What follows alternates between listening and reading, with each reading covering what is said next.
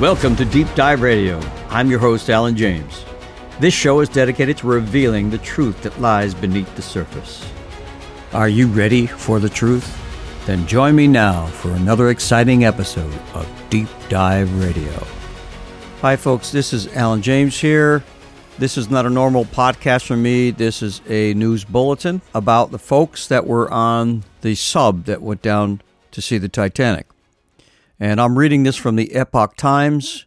So this is not my writing. This is from a journalist named Tom Ozimek. So let's just read that. That's what's going to be the podcast for today. It's just a news update. It says here Here are the latest updates on the Titanic submersible that the U.S. Coast Guard said suffered a catastrophic implosion, and the company that operated the craft confirming that five people aboard are dead. The submersible called Titan was reported overdue on Sunday afternoon about 435 miles south of St. John's, Newfoundland. It was on its way to where the Titanic sank more than a century ago. OceanGate Expeditions, the tour company leading the trip, has been chronicling the decay of the iconic ocean liner and the underwater ecosystem around it via yearly voyages since 2021. After days of frantic searching for the missing craft, the company released a statement saying it believes all of Titan's five passengers have lost their lives. Coast Guard Admiral John W. Mauger told a press conference on Thursday that the submersible had suffered a catastrophic implosion.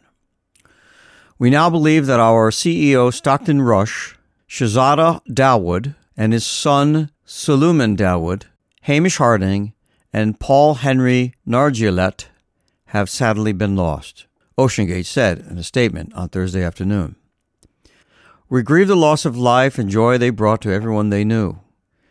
This is an extremely sad time for our dedicated employees who are exhausted and grieving deeply over their loss, the company added. Before OceanGate released the statement, the company's co founder expressed optimism on social media that there would be enough oxygen on board the submarine and that the time window for this rescue is longer than what most people think.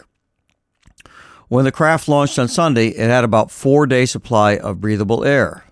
Ocean Guard's tragic announcement came hours after the Coast Guard confirmed it had found a debris field near the Titanic, though it initially did not specify whether it believed it was connected to the submarine. Then, in a 3 p.m. press conference, the Coast Guard said it had positively linked the wreckage to the submersible, which had suffered a catastrophic event. Mauger described what happened to the submarine as a catastrophic implosion that sent debris as far as 1,600 feet away from the bow of the Titanic, which he had said was consistent with catastrophic loss of the pressure chamber inside the craft. On behalf of the United States Coast Guard and the entire Unified Command, I offer my deepest condolences to the families, Mauger said. After the submarine disappeared on Sunday, rescuers rushed ships, planes, and other equipment to the site to search for missing craft. Coast Guard officials at one point said that underwater noises were detected in the search area on Tuesday and Wednesday, raising hopes that there would be survivors. On Thursday, an undersea robot sent by a Canadian ship reached the sea floor while a French research institute said a deep diving robot equipped with cameras, lights, and arms also joined the effort. During Thursday's press briefing, the Coast Guard said the teams had all the gear needed to mount an adequate search effort for the sub.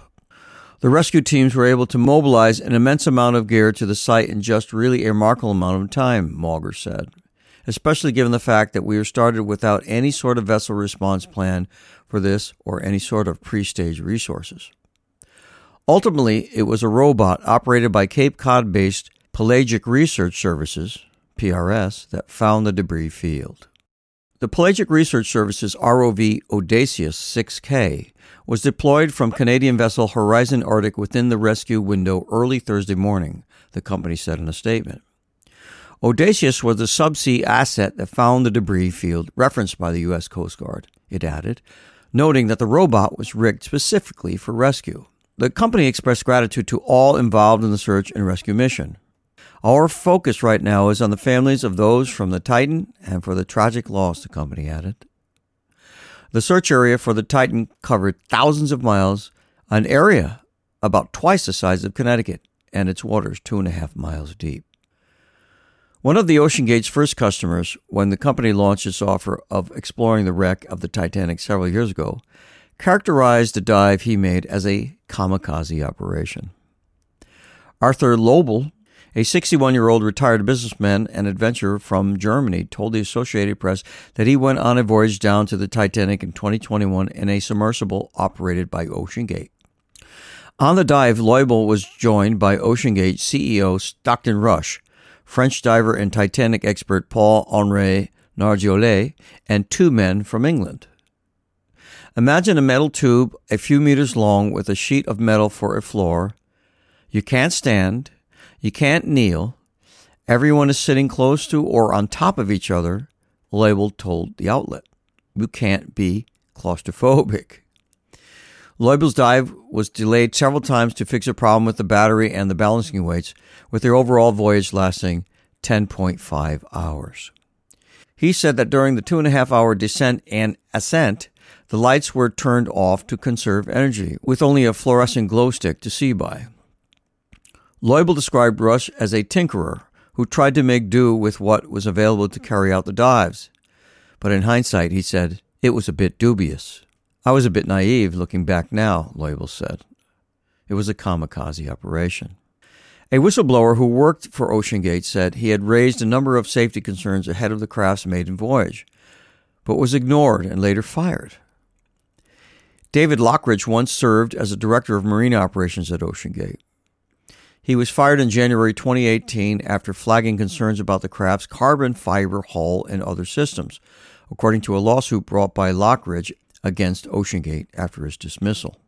Lochridge was asked by OceanGate executives to carry out a quality inspection on the experimental craft, although the lawsuit states that he was stonewalled when requesting key documentation while his verbal concerns over safety and quality control issues were ignored.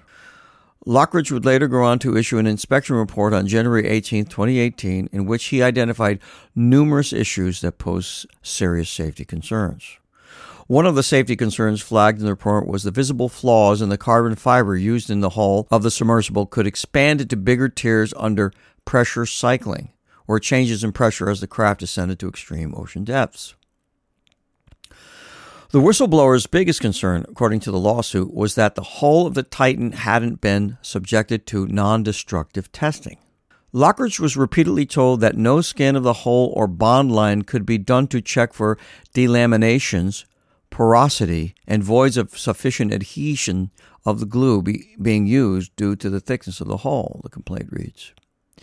Instead of non destructive testing methods, OceanGate would instead rely solely on acoustic monitoring systems that was meant to detect the start of a hull breakdown when the Titan was about to fail.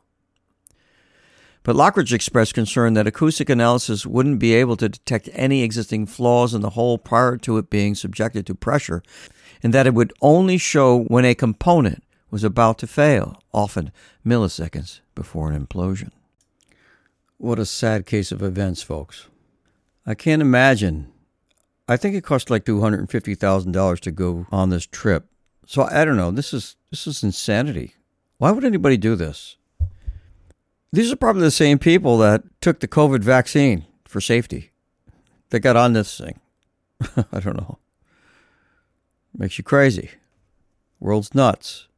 Anyway, this is a tragic event, and um, I'm saddened that it had to happen, but it seems like a really crazy thing to do.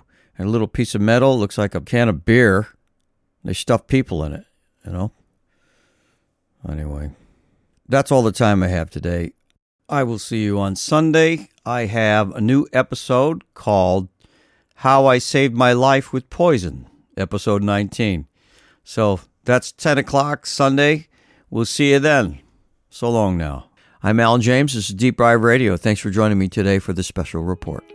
Did you notice there's no advertisements on Deep Dive Radio? That's because I don't want corporate sponsors telling us what to say and what to cover. So that's why we rely on listeners like you for our funding on Deep Dive Radio. If you want to hear the truth that lies beneath the surface, then go to deepdiveradio.com and donate now.